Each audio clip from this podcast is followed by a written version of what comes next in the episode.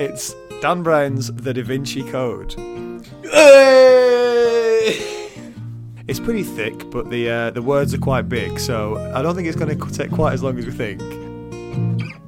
What do you mean you're not going to tell me which Caravaggio it was? What are you, some sort of monster? Don't you understand what your public want, Dan Brown? And and he, he shows him this picture of um, of Saunière, and he's in some kind of position that they go, God, how how would he do that to himself? And he- he's got my mind was racing. I'm thinking, what's he doing here? A very good day to you, and welcome to Shark Liver Oil. I'm Matt. I'm Dave, hello. and it's time for a new book. It's that time. It's it's it's such a wonderful moment in the series, isn't it? When we come across the sort of wide-eyed and full of hope for a new book. And this time, we are doing, in terms of copies sold, the best one. All right. yeah. The best thing about that now is that everybody who's listening to this is going, are they doing Shades of Grey? Are they doing Fifty Shades of Grey? I was thinking. I was thinking the absolute opposite. I was thinking everyone's going. Are they doing the Bible? oh, Matt, tell you what, when we got through Game of Thrones as a mere aperitif, that's what we do. 66 books in a row. Bring it on. Well, this one does touch on religious aspects, I suppose. It's Dan What a Brown's. segue. what a pro! It's Dan Brown's The Da Vinci Code. Um, yeah. So, um, okay. I mean, it's it's pretty. It's here's my uh, in-depth pre- preview of it. It's pretty thick, but the uh, the words are quite big. So I don't think it's going to take quite as long as we think. Um, I thought you were going somewhere else completely with that. I thought you... Uh, yeah, so we're going to do this in four parts. If you come into us for the first time, what we do is we break a book down into a number of parts and then sort of give you a uh, section to read to every week. And at the end of that week, we do a podcast on that part of the book. So it's like a page by page guide, if you like. Um, and yeah, this time it's the Da Vinci Code. Dave, Da Vinci Code, Dan Brown, best selling book of all time. What do you make of it in terms of coming to it for, for the first time? You've you read this before? Or is this a, is this a first read? I, ha- I have read this before, yes. Um, and yeah, sorry. So I'm gonna I'm gonna willfully suspend my disbelief through all of the many twists of this plot. But um, well, no. So I read this when it was a massive phenomenon. Whenever it was, it 2006, something like that. It was huge. Yeah. And then uh, and then I went and read um, uh, Angels and Demons as well. Um, And I read uh, yeah. So I've, I've, I've Dan Brown's oeuvre, uh, his his contribution to world literature, I'm fairly actually fairly familiar with. And I'll say that when I read it all the first time, I I I, I was starry eyed and innocent. I think because I just.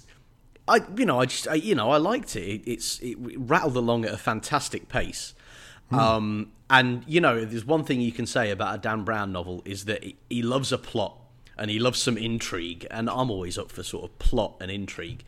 Um, so, um, so, but I mean, you know, I kind of, I, sug- I this is on me, by the way. If we don't like this, this is on me because um, I suggested this, um, just because I had a look at a bestseller list and realised how, I mean, you know, once you've stripped out Harry Potter and Fifty Shades of Grey and Twilight, um, uh, just sort of realised how interesting it is that a book like this has been so successful, um, and and so many people just sort of went for it, um, in, in both a good and a bad sense. Like loads of people bought it and loved it, and then the critics absolutely, you know, tore it to shreds.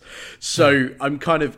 I want to see, I suppose, which bit of this appeals to the sort of to my brain that just really loves a good, a spanking good plot, and Yeah. which which bit of it is gonna sort of offend the bit of it that managed to find a problem in Iain Banks's first novel, which is considerably more upmarket than this. So uh, you know, I don't know what what were- what were your impressions going into it.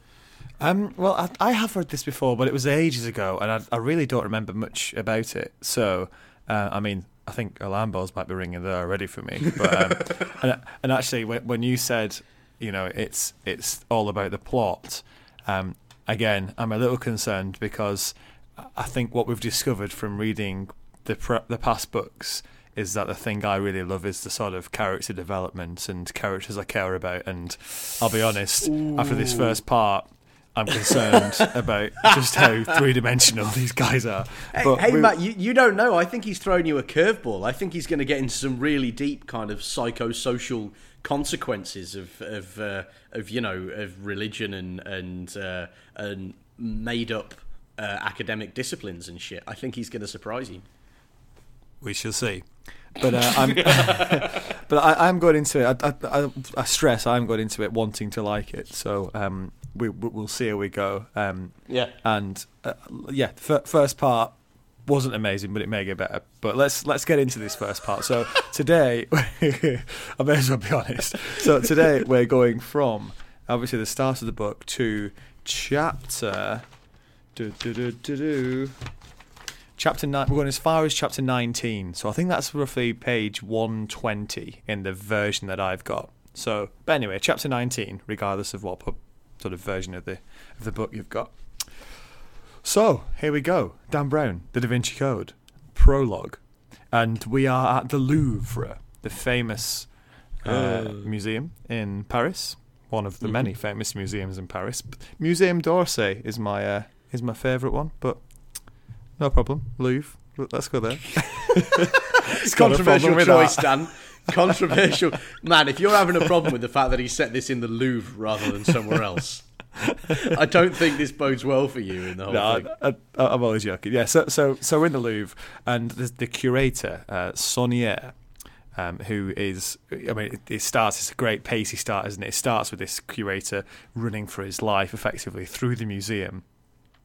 And he, uh, he's being chased by this albino attacker, and he manages to separate himself from his his his assailant by he pulls um, a canvas off the wall. Basically, it's, it's, a Caravaggio, which, funnily enough, is uh, one of my favourite painters. He put. I was actually. So, how, how, yeah, how did you feel about that?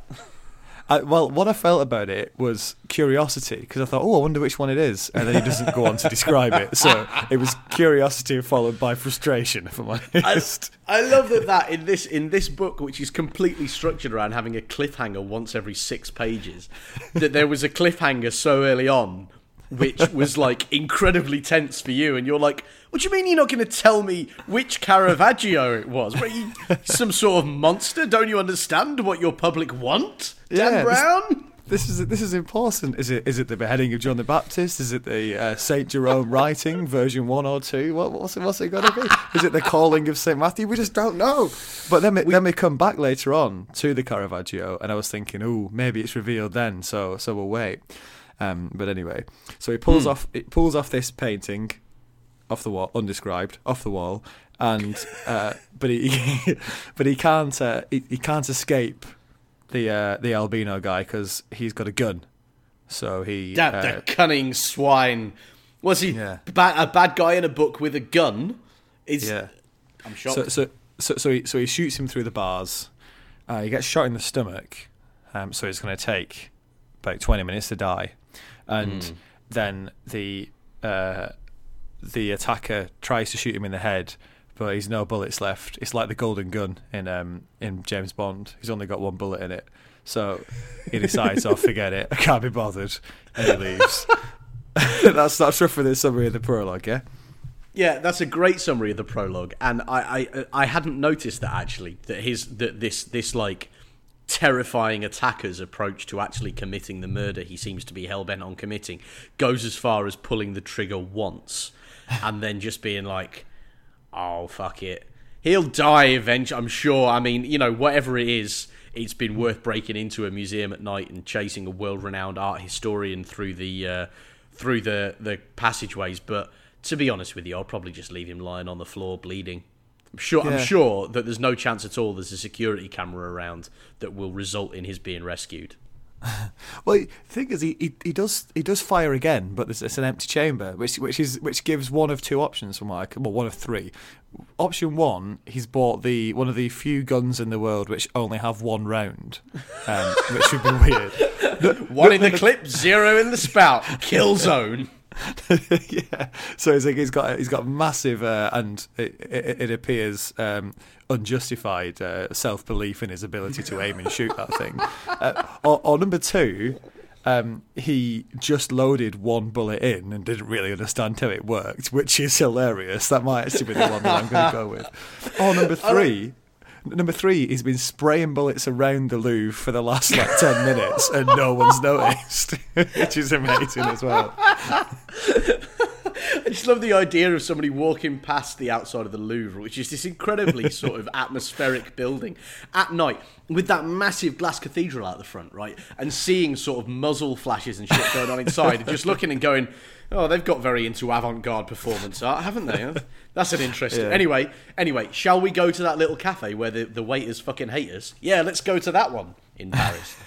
um, and that's the idea, right?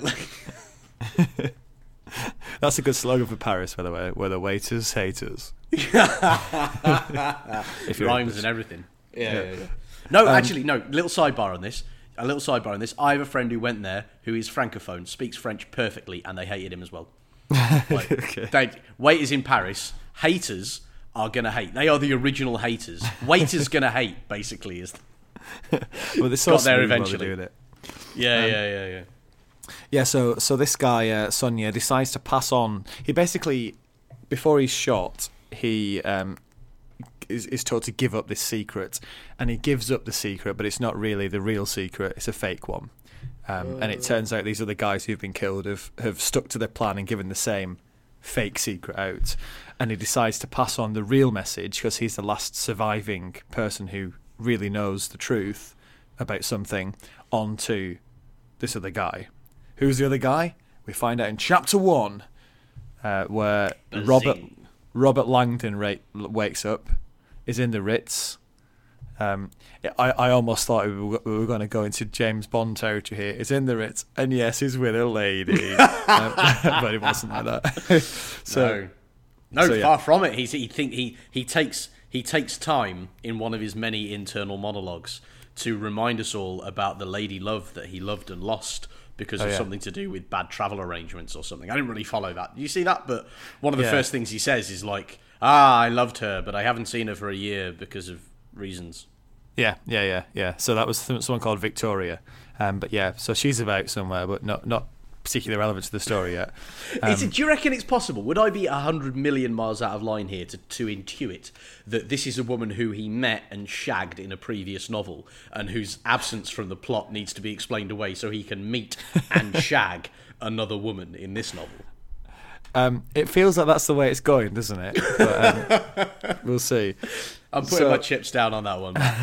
yeah. So he wakes up and um, he's getting a, he's getting a call to the room. There's a visitor calling, um, it turns out it's this guy from the French police called Jerome Collet, and he's allowed to come up to his room because he's too important to be sort of fobbed off by reception.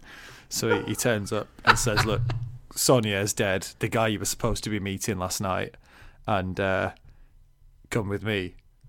And and he, he shows him this picture of um, of Saunière, and he's in some kind of position that they go, God, how how would he do that to himself? And he's got my mind was racing. I'm thinking, what's yeah. he doing here?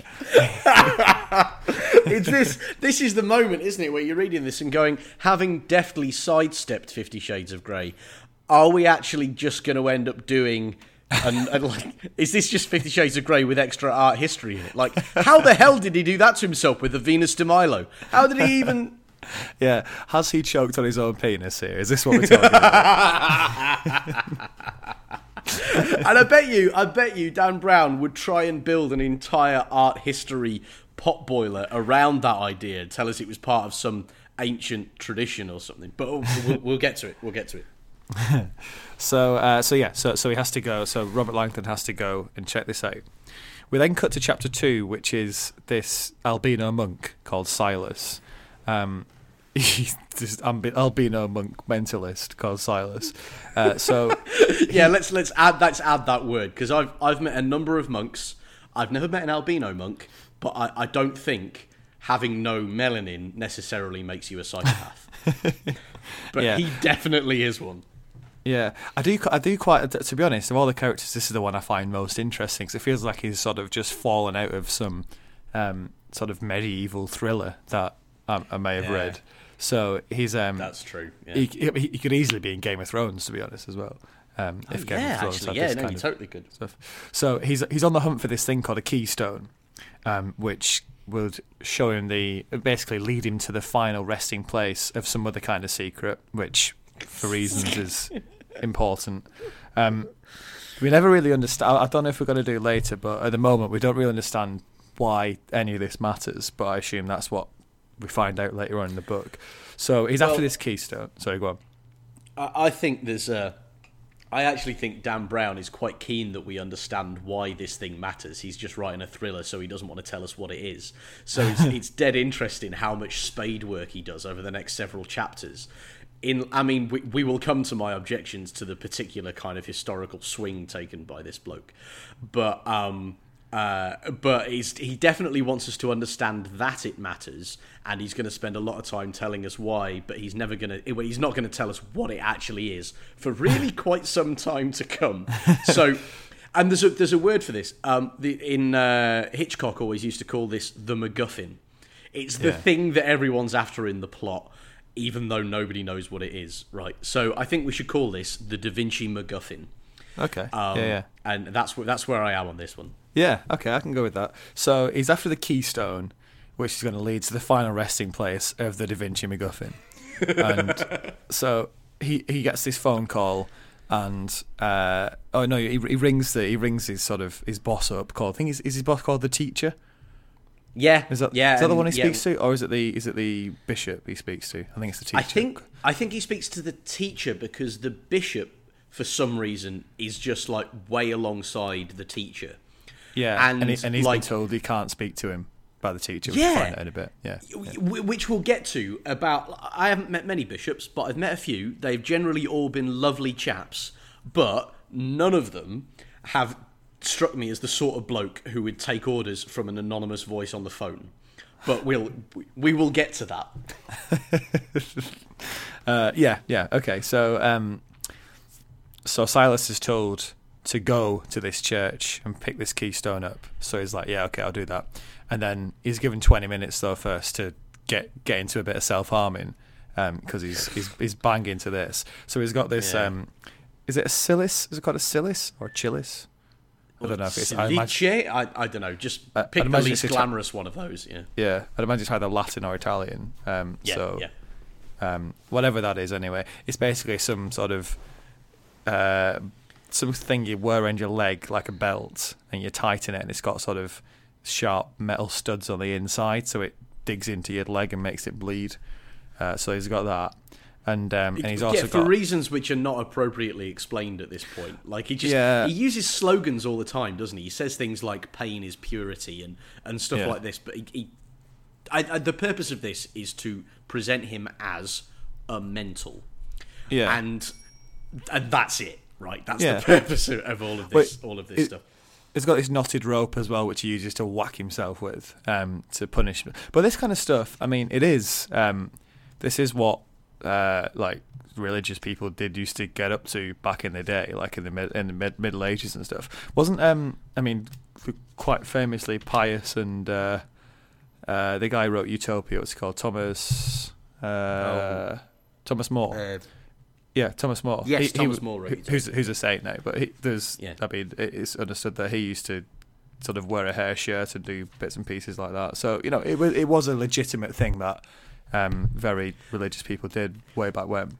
That's true, but I mean, I'm kind of what I'm wanting for here because he's using. I mean, it's very it's like it's a very lurid thing for somebody like this to do, and I don't know. I I kind of wanted some explanation of it, Yeah, yeah, you know, and a little bit of digging into sort of why he feels the need to do this and why he particularly believes pain to be kind of purgative and so on. Because you're right, like it's it's it's not a new notion. It's not the fact that he's doing it to himself that places him outside the bounds of the ordinary. It's what he what he does alongside it, I suppose. Um, but it's yeah, like I feel I just felt a little bit like it was religious window dressing, masquerading as religious insight. Yeah, Um, and yeah. that's not the first. That's not the last time that I'm going to have that criticism of this book. But we will, we will move on. Yeah. So, um, speaking of moving on, Langdon's in the car, moving uh, through the city and uh, thinking about Victoria briefly, um, and then he they go past the Eiffel Tower, and he considers it to be a phallic symbol. What do you reckon? Is the Eiffel Tower a phallic symbol? Well, I mean, uh, you know, I'm not familiar with that precise shape myself. Um, you know, I feel like if that is a phallic symbol, it's. I mean, it's on. It, I feel sorry for Pierre Eiffel. Let's put it that way. I feel sorry for the bloke if that was if that's an accurate representation. Um, but I mean, but he loves this, doesn't he, uh, Robert Langdon? Because he's he's he's what's called a symbologist. Yeah. And the first time I read this, I um, I was just like, ooh, symbology. Ooh, Harvard, eh? Ooh, must be a serious business. yeah. Um, because I read this when I was 22 and I didn't know any better. And then I read it again. Like I when I read it this time, I was like, I wonder if symbology is actually it. Bollocks. No such fucking thing as a symbologist. Not the first thing.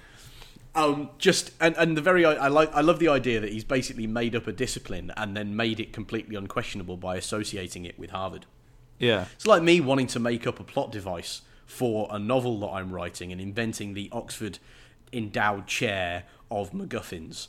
And just Yeah. being like, yeah, yeah, it's, it's a thing. Yeah, what, how smart do you think you are? Arguing with somebody from flipping Oxford University. A, A, A. Symbology is taught at Harvard in my mind. So you can't argue with it. Yeah, yeah. So he does see symbols and everything. I don't, yeah, I'm not. I'm not sure about the phallic symbol Eiffel Tower. I think uh, there's, you know, people talk about phallic symbols, or if you if you start getting into phallic symbols too much, you just start seeing dicks everywhere, don't you? I mean, Anything anything, anything, that's exactly anything Every that's building. taller than it is wide, definitely a phallic symbol. There's a chair in my house that's a bit high backed, phallic symbol. Um, so, um, so we get to the Louvre, and we hear that it's got sixty-five thousand three hundred paintings or art piece, isn't it, which I think is true. Um, we also hear that it's got 600 666 panes of glass in the pyramid by design, which I'm not sure if that's true. To, to That's be honest, bollocks. I looked it up. It's Yeah. bollocks. It's got Yeah. 673. But Yeah. why let it get in the way of a story, eh, Dan? this is this is this is this does sort of start to piss me off a bit now because like yeah the the symbologist thing I didn't I I kind of had a feeling that was well I checked that out as well and it was crap and the problem is that he, he presents loads of stuff as fact and Yeah.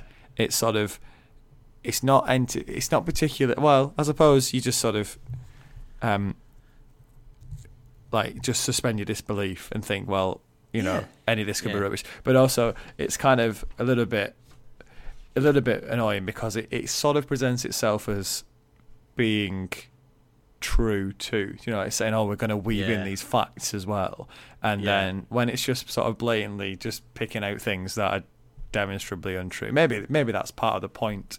It's saying, you know, don't take this too seriously. But Ooh, um, meta. Meta, Matt. yeah, but um, but anyway, yeah, I, I, yeah, it's it's so it's sort of one of those ones you just suspend your disbelief, isn't it? I suppose. But I think I, I think mean- if you if you're reading this looking for looking to find sort of conspiracy conspiracy theories, you may be a little disappointed. Although apparently part of the reason for him writing it is that he's banging into this big conspiracy theory around Opus Dei. So I don't know. I don't know what to, I don't know what to think. Yeah, well, well I mean, I think that's a great. I think that's a great example of this sort of. I think one of the one of the problems with this book is that it opens with this page that says, like, it has a number of caveats. It's like you know, you know, uh, such and such is like such and such and such, and, and like relatively minor points about the plot, and then it has this glorious sentence which basically says, "Was it all descriptions of buildings, artworks, and secret rituals are accurate?" And I'm like, check them out in the Oxford English Dictionary of Secret Rituals, did you, Dan? Or did you attend them all? You know what I mean? It's just, it begs the most massive, clunking question. And if you're not careful, you will go through this thing believing that a lot of the stuff that's in it is accurate. Yeah. And like, and the thing is that you only really need to know more than Dan Brown does about one of the thing, one of the many things that he presents as being accurate in this book. Like, for example, the number of panes of glass in the pyramid. Just to pick one at random, there will be more. Um, for the whole thing to sort of unravel. So, but but you're right. But once you've done that, it doesn't rob the book of its value. It just means that you do have to sort of suspend your disbelief instead of being like, it's all true, you know, all of it. It's definitely, definitely an accurate representation of things. Yeah, Um, yeah. So um, we we go through the museum. It's kind of uh, claustrophobic. Oh, we meet this guy Bezu Fache, who is the uh, another inspector. Well, actually, I think he's a bit higher up than Collet. Um, And he sort of takes over from here. So, chapter four, go through the Louvre. We hear about these 666 panes of glass.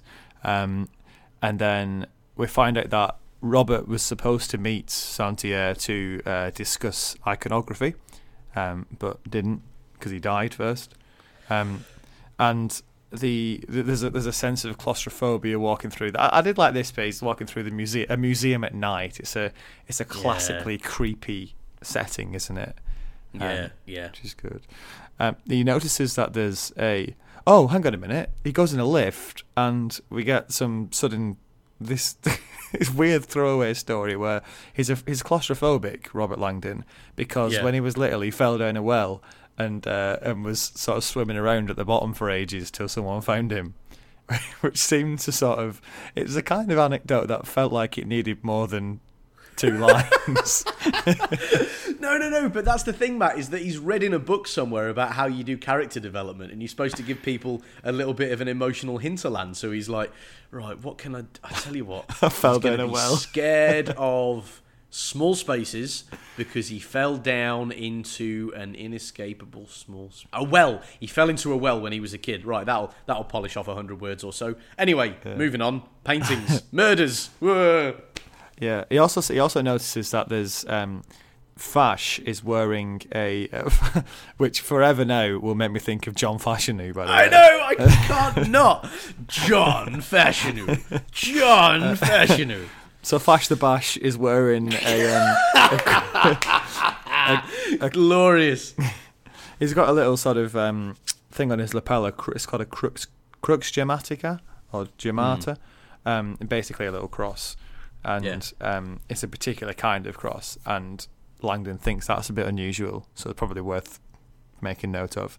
And then they walk into the room of death, and then we cut away from them. This this happens quite a lot, doesn't it? Yeah, Of of- course we do. Cut to other plot device, right? Yeah. Cut to Bishop um, at the Oh. Opus Dei headquarters. Or Die. Is it Die or Day? I think know. day. I'm not sure I. Day, I think is how you say it. But um, Day. but- Opus Dei. Okay. Opus Dei, I think Dei- is how you say D or Di. I don't know. I don't know. I, I don't speak doing? Latin. I do not speak Latin, and I think that's clear at this point. Okay. So yeah. So so we go over to this guy, Bishop Manuel um, Aringarosa. Sorry. Come on. Sorry. Sorry. I can do it. I can get through it. Dan, you've got to not listen to nursery rhymes before you name your major characters, all right? Yeah, come on, Dan. Aringarosa. Anyway, yeah, so it's Bishop Manuel Aringarosa, and uh, he is sort of getting ready to hop on a plane. It's just a chance for us to sort of hear about this Opus Dei cult, um, as it's described in the book, um, seen as this sort of ultra conservative branch of the Catholic Church. Um, It's also spawned the OD, ODAN, which is the uh, Opus Dei Awareness Network um, online.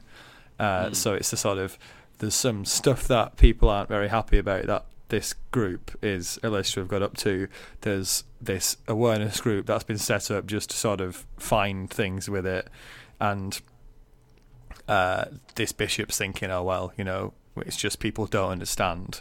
We've got to be a little careful here because this is an organisation that actually exists in the real world. Um, yeah, so I we- just we need to be- googled that. yeah, so we need to we need to make it absolutely clear that um, we are not. Whenever we talk about this, we are not saying that any of this is true. It's just a book. But, um, Yeah, we Anyway. we unlike Dan Brown do not have an unlimited budget to spend on lawyers. So, and this is this is where it's difficult to talk about this, though, isn't it? Because there are areas where where the plot of this is very clearly totally out to lunch, where it's science fiction, but it's Yeah. tied down to specific demonstrable facts about the world and uses the, the real world names of things. So it's a bit like all right, okay. I mean, I mean, I suppose, I suppose, if one or both of us wake up tomorrow morning with a mad psychopathic albino monk in our bedrooms, bleeding softly Again. from the shoulders and shaking his head slowly, like we will know that we shouldn't have mocked this plot. But, um, but Yeah. I mean, hopefully that's not going to happen. yeah. So, um, so yeah, it's just probably worth pointing that out. That, uh, yeah, we we understand it's just a book. But yeah, so basically, um, something something threatening appears to have happened. Something that's threatening the very existence of this organization uh, appears to have happened recently. We don't find out what it is, but this is why Silas is running about doing what he's doing. Um, and then I think that's uh, I think that's as far as we get with chapter five. It So is, but move- there was something that I wanted to note here because there is a Oh, yeah. like there's a lot of Dan Brown loves an internal monologue, doesn't he? And Yeah. there's a there is a bit where he's you know sort of introducing uh, Opus Dei Dei Dei as a as, as an organisation. That's never going to get old, is it? Trying to it's grapple not with that. Di- oh, oobity hoobity boo, um, as as I wouldn't call it because of the psychopathic monks, um, but who are fictional, obviously fictional, very clearly. Um, but um, there is a moment where um, Bishop, Bishop of Roses is getting on a plane, and um, uh, and he's sort of hang on a sec. There's a bit I need to find here. Yeah, right. No, here, here we go. Here we go. He's on a plane, and this book Yeah. was published in like 2003, right? So I mean, like after 9/11, this thing has been published. And this guy sits on a plane. He looks out of a window and mutters to himself, "They know not the war they have begun." Now, I find it beyond the credibility of of this entire story that at that point somebody doesn't knee him in the back of the back and have him thrown off that plane in short fucking order because people have been thrown off planes far later than this in history from 9/11 for ordering ordering food in Arabic or texting somebody using a non-European script. And I refuse to believe that even a guy in a bishop's mitre or whatever, sitting on a plane, looking out of a window, whispering, "They know not the war they have begun," doesn't lead to the air marshals being called in stat. That would have been hilarious if in the film, sort of, he, he whispers it, looks out the window, and it just pans to the guy sitting next to him, just looking at him wide eyed, just shitting himself. Just slowly reaches down and starts hammering the call hostess button. Just like, I think I don't think it's a real bishop's outfit. That I'm very worried. Uh, so we move on to chapter six. We're back at the museum. And, uh, oh, here we go. We- We're into the room of death, and the first thing we see is this torn Ca- Caravaggio. What's it going to be? Is it is it is it boy being bitten by a lizard? Is it you know the, the martyrdom of Saint Matthew? Boy holding basket of fruit? What's it going to be? Uh, we don't know. Again, it doesn't it doesn't describe it. I don't even I don't even know if any of those are in the Louvre. But um, but yeah, we, we'll never That's know. It seems. Glorious. I had Yeah. no idea you were such a Caravaggio fan. This is fantastic. Like he's found a way to really irritate you. I, I, I I'm not as big. I, I only come across as one massively because I went to an exhibition last week, so I, know all the Hey. names because of that. I'm impressed. Don't take it away from me, Matt. I'm sitting here quietly and genuinely impressed by the depth of your knowledge. anyway, um, we, we'll never know. It, it, it seems, unless I'd love it if that was the reveal at the end, that it was all about this painting, which we didn't reveal, and, it, and we find out what it is. Um, and the big twist Turned out the painting had Tipexed on the front by Jacques Saunière himself. Such and such did it. That would be Yeah. amazing. Yeah, no. The, the thing is, the big twist at the end is it's not the Da Vinci Code; it's the Caravaggio Code. Yeah, then- Da Vinci was Caravaggio. Look through the look through the looking glass, people. We are through on the other side here. Da Vinci was Caravaggio. yeah, he just sort of he didn't die; he just lived for a few hundred years and sort of hid for a bit and then re-emerged as this different Yeah. painter. Just walk, walks walks in with a dripping paintbrush, enigmatic smile on his face. Guess who's back? back again. Da Vinci. Oh dear. Anyway, yeah. So um, we see the torn painting. Uh, we head further in. Uh, we hear a bit more about how he misses Victoria, and then um, the. Minute. Oh, so what happened here? He, he says, you know, why did nobody, you know, help Saunière because he was, you know, he it took him twenty minutes to die, and it turns out the security services came as soon as the as the bars came down on the on the area, but they heard someone moving around. But when they shouted his name, he didn't respond, so they sort of just left it and called the police. Um, which, which, which, yeah, which does raise question. That is the protocol apparently, but it does kind of raise questions about the security services, but also um, It does. raises questions about Saunière. Um, you know, could he not have said, "Oh, come help me out"? Uh, or may- maybe no, because he wanted time to create this weird um, sort of clue. So Yeah, which which we'll come to, but I I have to say it does sort of beg a belief to me that this is a that this is a uh, this is the probably the world's greatest collection of artworks, and a there are no security cameras. B there's a security system that literally nobody can disarm. C there are parts of it where you can only get in from the one end. you know what I mean? Like, is it beyond the wit of man for there to be a fire escape at the other end? Lads, and well, there's somebody down there and he's not moving very much, and, and the alarm's definitely gone off. Do you think we should do any of the several things that we're probably able to do in order to access this this space and find out exactly what's gone down? ASAP. yeah, yeah. No, mate, ma- no, no, just leave it. Maybe the point is, you know, the bars come down, so whatever's in, whoever's in there is trapped in there. So then you just wait for the uh, for the heavies to arrive to sort of sort it That's out. That's it, isn't it? It's job's worth. It's like oh, more than my job's worth to open that one up. I'm not gonna. ugh. no, it's rubbish. Oh, whatever. What, do you, what do I look like to you? A member of the true gendarmerie? No, Yeah. no, no. So, so we come across the body anyway. It's, na- it's unfortunately he's not he's not died sucking his own dick. He's actually naked, spread eagled. Um, he's drawn a pentacle, uh, pentacle, yeah, on his Yeah. body, um, sort of in his own blood. And pentacles, this sort of very very well known pagan symbol. Um, then Langdon spends a couple of pages doing his best to rehabilitate the reputation of the pentacle. I really loved that. I really love how sort of shameless this is as an exercise in like, I'm going to preach to you now. Like you know, like this is very clear. Sort of Dan Brown. These are these- you know these are authors' views put into the interior monologue of a character, Yeah. and um, and now I am not unfamiliar with this as a genre of uh, of, of literature, right?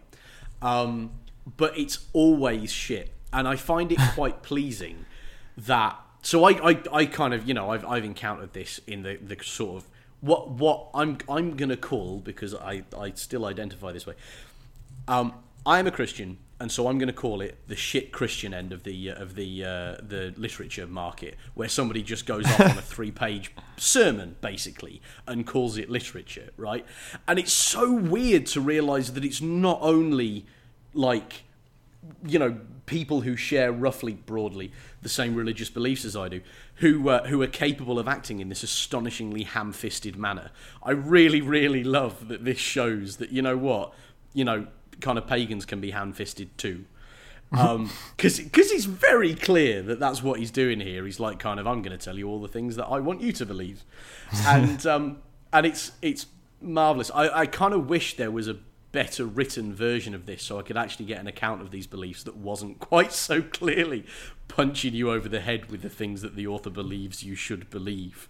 Yeah. But um, yeah, Yeah, because it is quite an interesting subject matter. How how um, sort of especially at early stages of religion, how um, key religious symbols in other religions are used uh, are turned into sort of bad symbols in in your religion. So he gives examples here of you know the, the trident of Neptune becoming the sort of associated with the devil. I mean, uh, in a wider in a sort of, as part of that wider this is a this is a big and very controversial and um, you know hard fought over debate that we, we don't want to get too Yeah. into.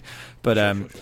the the sort of wider one of the other ideas around that um, is this sort of rep- representation of women as well, isn't it? Especially in Yeah, the early yeah, the yeah, early yeah, church, yeah, Um, and how the um, how women were represented in pagan uh, religions to how they were um, in more organised religions, um, which Yes, came along yeah. later.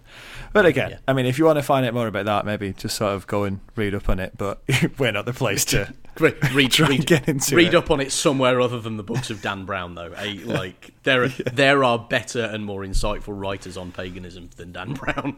Thank fuck.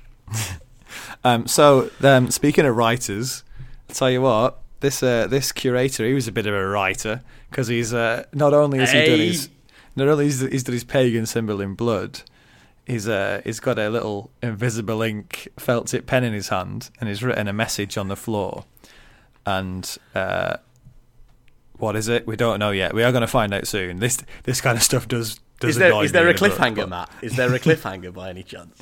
yeah, it's like Goosebumps, isn't it? When we read that. the cliffhanger at the end of every chapter. It is. Fuck, it's exactly the same as as Goosebumps with the chapter ending where it's like something terribly dramatic happened. The potentially dramatic thing having passed without incident, the characters continued on the larger plot. Yeah, yeah. So we so we don't know what it is yet, but we're going to find out in a bit. And we also find out that uh, for some reason, Langdon and this whole conversation is being secretly recorded by uh, Collet uh, in the room next door. I wonder why. Um, chapter seven. We're at the church of uh, Saint Sulpice. Sulpice. Anyway, it's that one. Um, Supi. yeah, Sulpi. And uh, I don't know. the so this is a nun who's knocking about at the church. She's w- woken up in the middle of the night and told to let this visitor in, who's turning up soon. Um, it's obviously going to be Silas, and her women's intuition makes her feel uneasy. Uh, that's the end of the chapter. Um, Did you really thought- say that? anything to say? A women's intuition. Yeah. S- Seriously. Uh, um, hang on a minute. Let me let me bring it up. Chapter seven. I feel I, I feel I need to prove this now. Unlike Dan. Women's Uh, intuition. Did she have the intuition while she was doing the cooking? Here we are. Wait, wait, wait. As the chill rose through her flesh, she felt an unexpected apprehension. Women's intuition? There you go. So I suppose it's not saying it is, it's, it's questioning whether it is. Well, fair enough. That's a ballsy move, isn't it?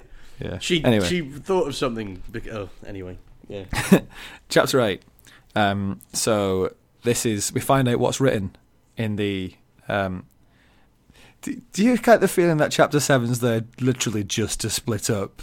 Um, to just so the, Yeah. cliff, the cliffhanger is there? Because not a lot happened then, did it? Anyway. Absolutely. so chapter 8 so there's a lot of numbers uh, he's written a lot of numbers and then he's written o draconian devil o lame saints and that's it he's also drawn a circle around himself somehow so um, we find so we work out from that that th- his body position is to display the famous da vinci figure uh, the Vitruvian Vitruvian man uh, but it's a- Vitruvian, I think. Vitruvian, that's it. Yeah. So it's a, it's a, it's, it's the, you know, it's the one that everyone's seen with the guy with the with sort of standing spread eagled. Um, Guy with four arms out. and four legs and his cock out. Yeah, so, so um, and a glorious perm as well. By the way, I don't want to take away from the guy who did the hair and makeup on that one because it's it's uh, it's a perm for the ages. That yeah, yeah. So we look. So then there's a bit of a discussion about Da Vinci and how Da Vinci was known as a um, sort of a. There's there's a lot of. Uh, let's get in, let's get into this. There's a lot of talk around Da Vinci as being sort of a, a reluctant religious painter and artist, if you like. He was very because because of obviously he's, he's a he's a fascinating character, Da Vinci, and his sort of Oh, yeah. inventive side and his his interest in science, and um, of course the, the the famous bits of religious art he did as well, like the uh, Yeah, yeah. Sistine Chapel. Uh, so uh, we go into a bit about that and how he was he was uh, there's a theory that he's particularly critical of the church in but in sort of a I don't know like a underground resistance kind of ways. He sort of has put hidden stuff in his paintings, and um, and is this is is this sort of curated and some sort of elaborate criticism of the church as part of his death? Uh, so, well, which which causes us to to touch on a couple of interesting things. First of all, how likely a venue is it for sort of political resistance to sort of code things into your paintings? Because mm. on the one hand, that's fantastic. Obviously, like leaving leaving clues in plain sight. You know, it's it, you know taking a photo in the background of you know it's like somebody being at school. And actually, we had this happen at school one time. We didn't like our headmaster very much, but he was very well connected, and he managed to get Newsround to come to our school once.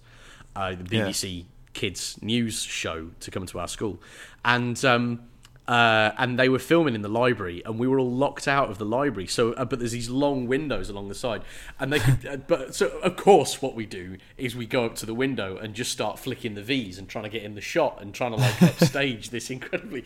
So, on the one hand, you sort of you're like, yeah, stick it to the man, yeah, woo, yeah, yeah.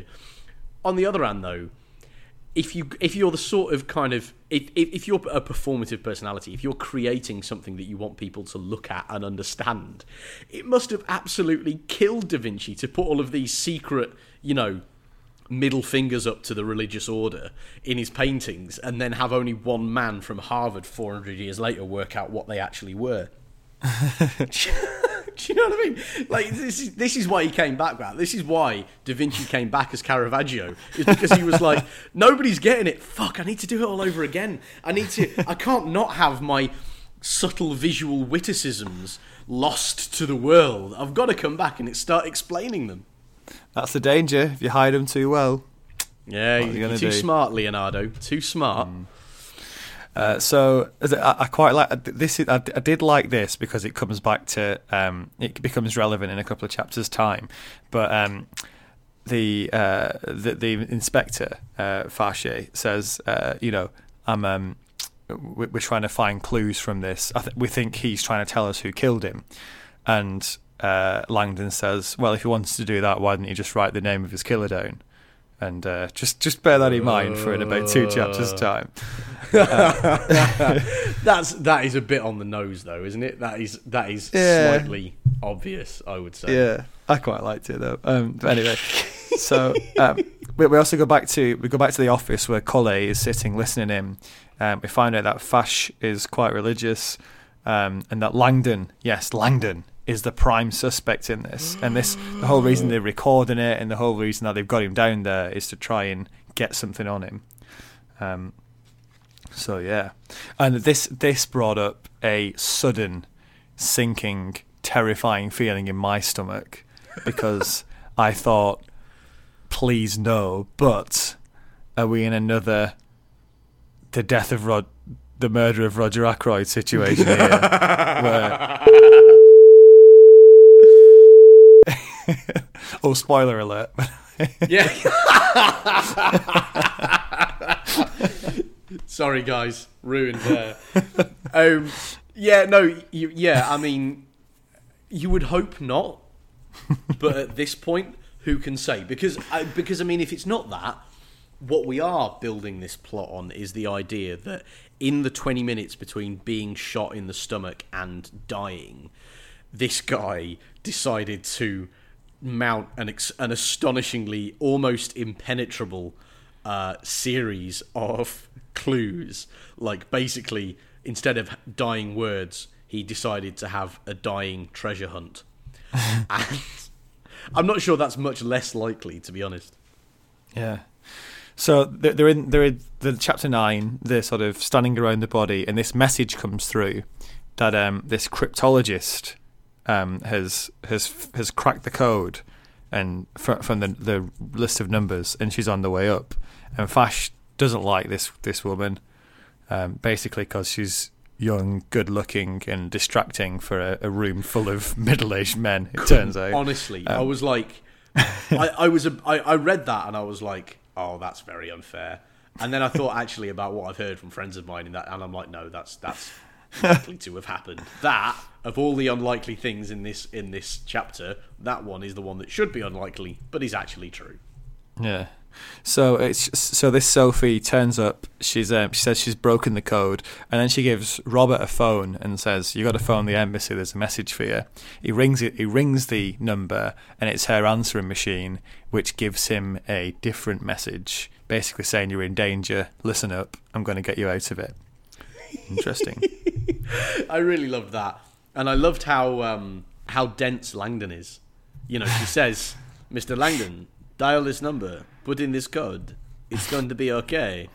And he dials it, and it's her answering machine. And he all but turns to her and goes, "I'm terribly sorry, Ms. Neveu. This is your answering machine. Just, please take it away from me and, and communicate with me no further. Now, Monsieur Flash, what would you like?"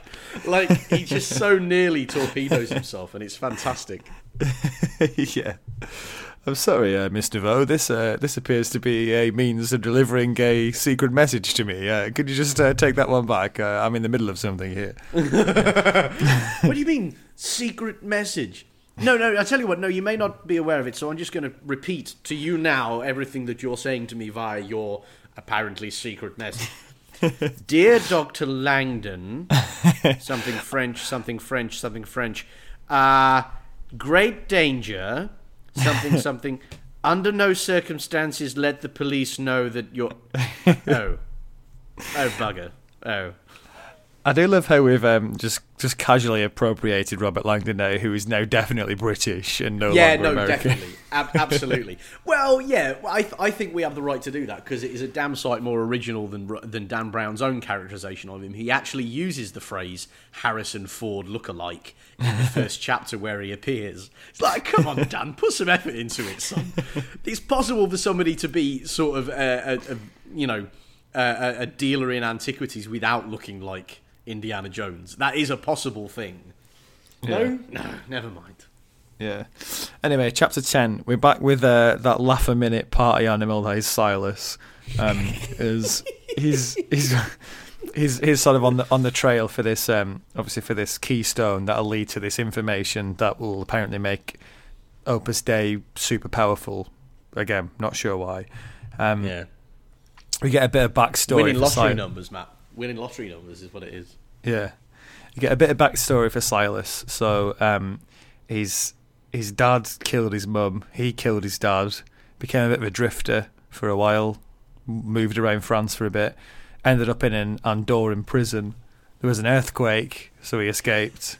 Um, but sees this some kind of religious experience, and then he ended up meeting up with this uh, Bishop uh, Aringarosa, and uh, and and that's how he sort of that's how he got into get got into his religious stuff, um, into his extreme uh, religion, and then we cut to Aringarosa, who's in the air and thinking about how he's not allowed to speak to Silas because that's what this guy called the teacher says. Yeah. Yeah, as as he fiddles suspiciously with his shoes and a poorly filled lighter. Um, I tell you what I liked about this chapter is um is the way it, the way it describes where Silas has been locked up, um, which is Andorra. Now Andorra, I, I- I've I've never been there myself. But I have friends who've gone there and they described it as, as a perfectly lovely little principality in the Pyrenees Yeah, you know, so I'm thinking kind of, you know, mountains, countryside, you know, there's a bit of skiing possibly, you know, there's uh, you know, you know, I'm thinking, you know, blue skies, mountain drives, all very alpine, all very lovely.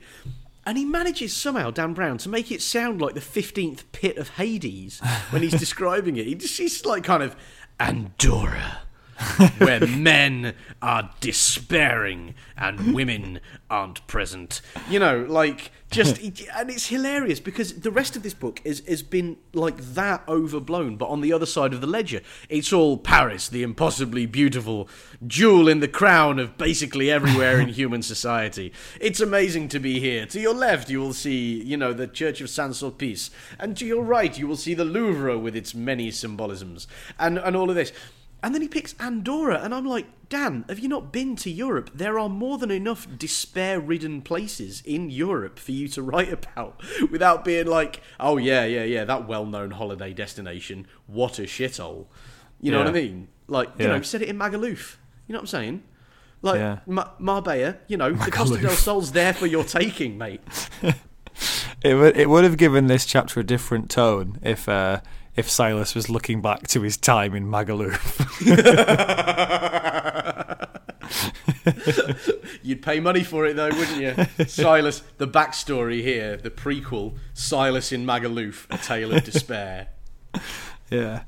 Um, so we move on to chapter eleven, and uh, Sophie explains to to Robert Langdon that the numbers are the Fibonacci sequence, so they don't really have any meaning meaning at all. I think she explains that to the in- inspector as well. Um, Yeah. And then Langdon finishes his call and says he needs to use the toilet, so he wanders off. I would and- imagine he does. Yeah, and the but the inspectors, the people you know putting together this elaborate case to trap him, um, keep an eye on him by just watching the, the, the tracker that they've they- they've sort of stuck on him in his pocket. It turns out. Them, them, they're sneaky. Them, Hmm. Yeah. sneaky. So chapter- devices. So chapter twelve, Sophie meets Robert in the toilet, and then she pulls this tracker out of his pocket and says, "Look, there's a tracker in your pocket." Or she gets him to pull it out. Um, and I mean, spectacular good luck for Sophie and Robert that when the inspectors effectively bugged Robert, they didn't bother bugging with a microphone. Um, you'd think that might have been useful, but no. That's glorious. That's flipping incredible. Guys, do you think we should put? We've got the little tracking device here. It's tiny, but crucially small enough that a human hand could find it if they were minded to. Do you think we should put some kind of take advantage of all the extra space we have here and put in some sort of microphone or or other device? No, I think the physical tracking device would be more than sufficient. Quickly, put it on him and go. Don't tell me how to do my job. I've been doing this for 35 years. Yeah, that's right. Sorry, I forgot you knew how to do this better than me. God, you're no better than that distractingly attractive young woman who works in the in the code breaking department. Go on, away with you. If we're trying to get some dirt on this guy, so surely, you know, if um, if we stick something in his pocket, then we'll pick up things that he's saying when he doesn't think he's talking to the police.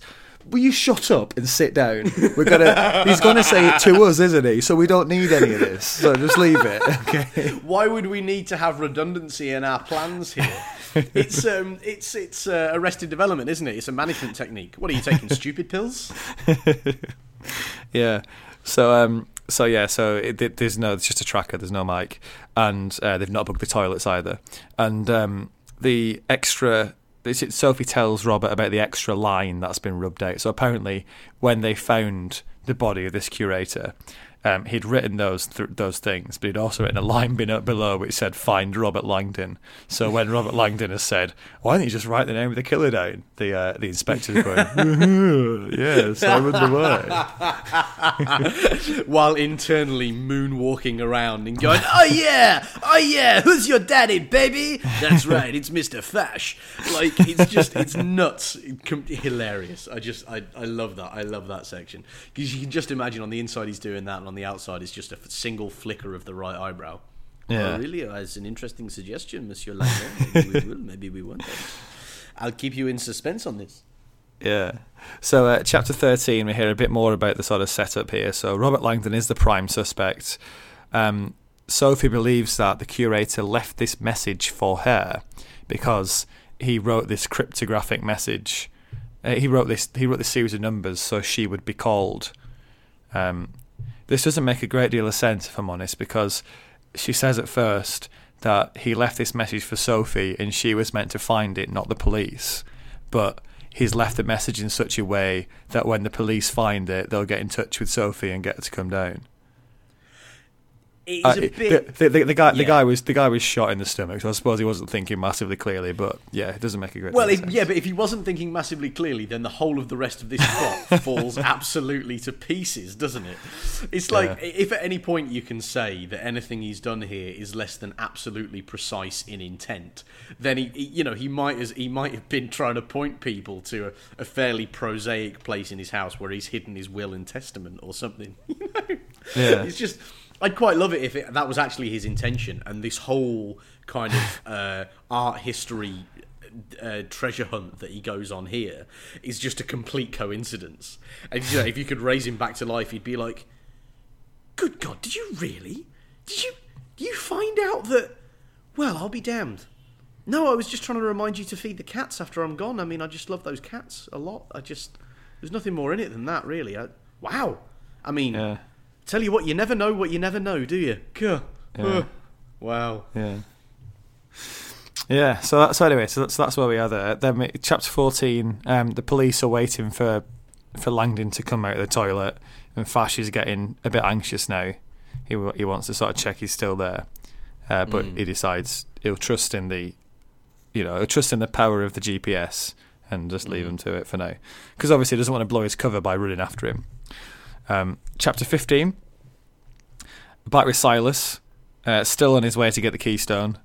Uh, not a lot happens here other than Silas sees a few good-looking women and um, thinks about how he doesn't have sex anymore. But he doesn't really want to have sex because of what happened in prison. And he they basically use his ass as a sex toy in prison, so he's he's had Oh. enough now. He doesn't, doesn't want to know. Well, one can understand that position, right? Although, although I, I'm not sure how wild I am about building that fact into the into the fairly two-dimensional portrait of an absolute psychopathic killer, isn't it? Like, this is not the character depth that you were hoping for. I think it might be safe to say.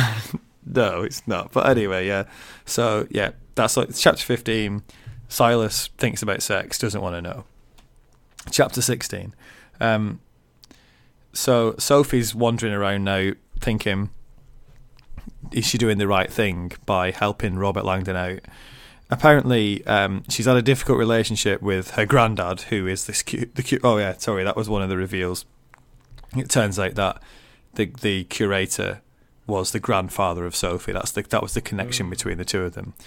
Um, now they had a bit of a strained relationship because uh, she walked. she wa- she walked in on Grandad doing something that he shouldn't. I don't we, we don't we don't know what it was. We don't know if it was Shaggy the maid. We don't know if it was sort of you know standing with a tie around his neck and an orange in his mouth, wanking himself off. We just we don't know what it was yet. oh, that's amazing. And, and the thing is that because Dan Brown loves a cliffhanger, it allows you to sit with whatever image pops into your head when you think of an elderly French art expert doing something that he shouldn't when he's walked in on by his granddaughter. And it's a bit like, oh, this is uncomfortable, isn't it? But it's, it, it is impossible to get away from the idea that whatever he was doing, it involved the words masturbating furiously.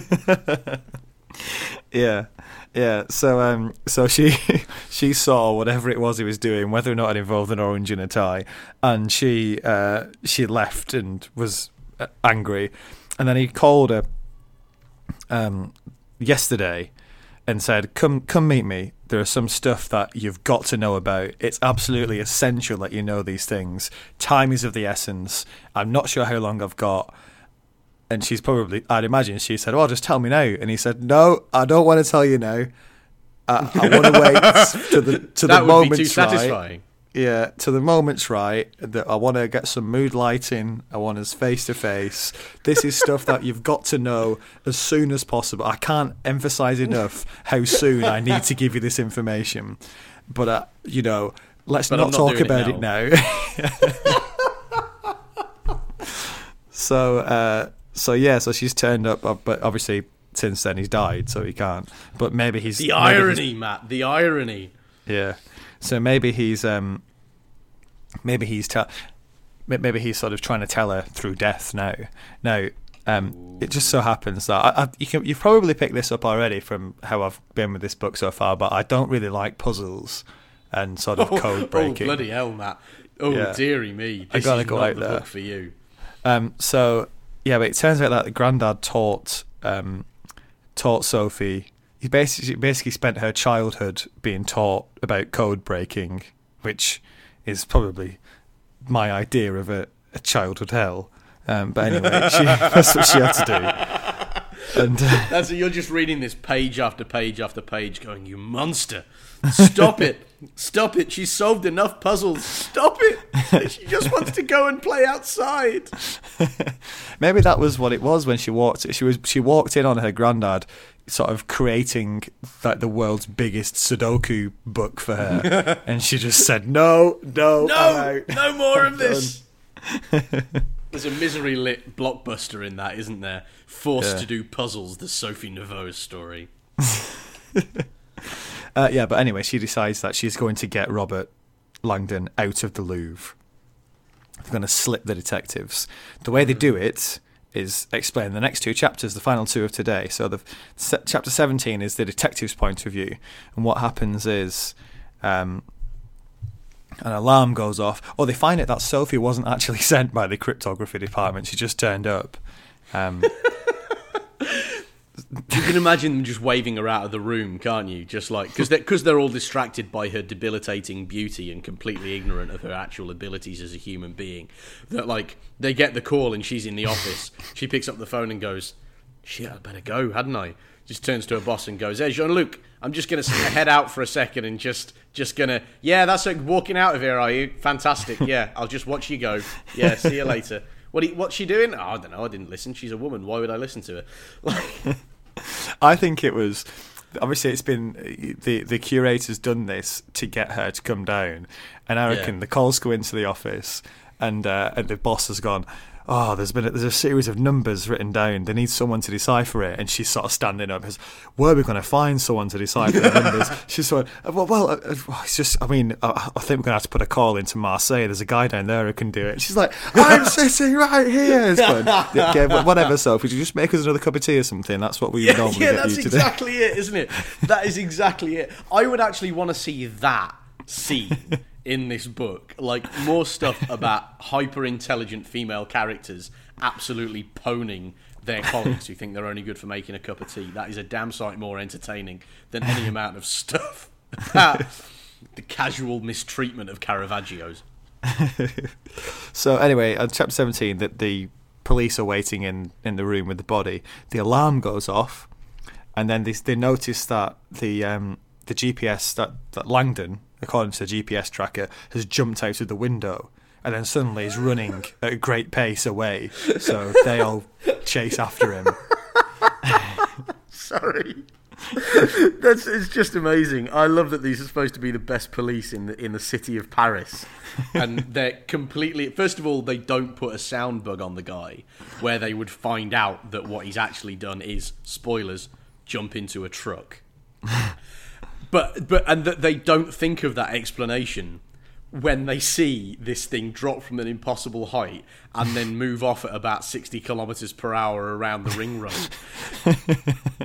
I, it's extraordinary. I didn't know he was a sprinter. Did you know he was a sprinter? No, and I didn't know that he was basically Wolverine and was able to fall from a great height, heal instantly, and then run off at extraordinary pace. Yeah. Good heavens! Well, we better chase him, hadn't we? Oh, where, Monsieur? Like, there's just there's a lot of subtle. This is one thing actually that I've noticed throughout the like the first few chapters of this.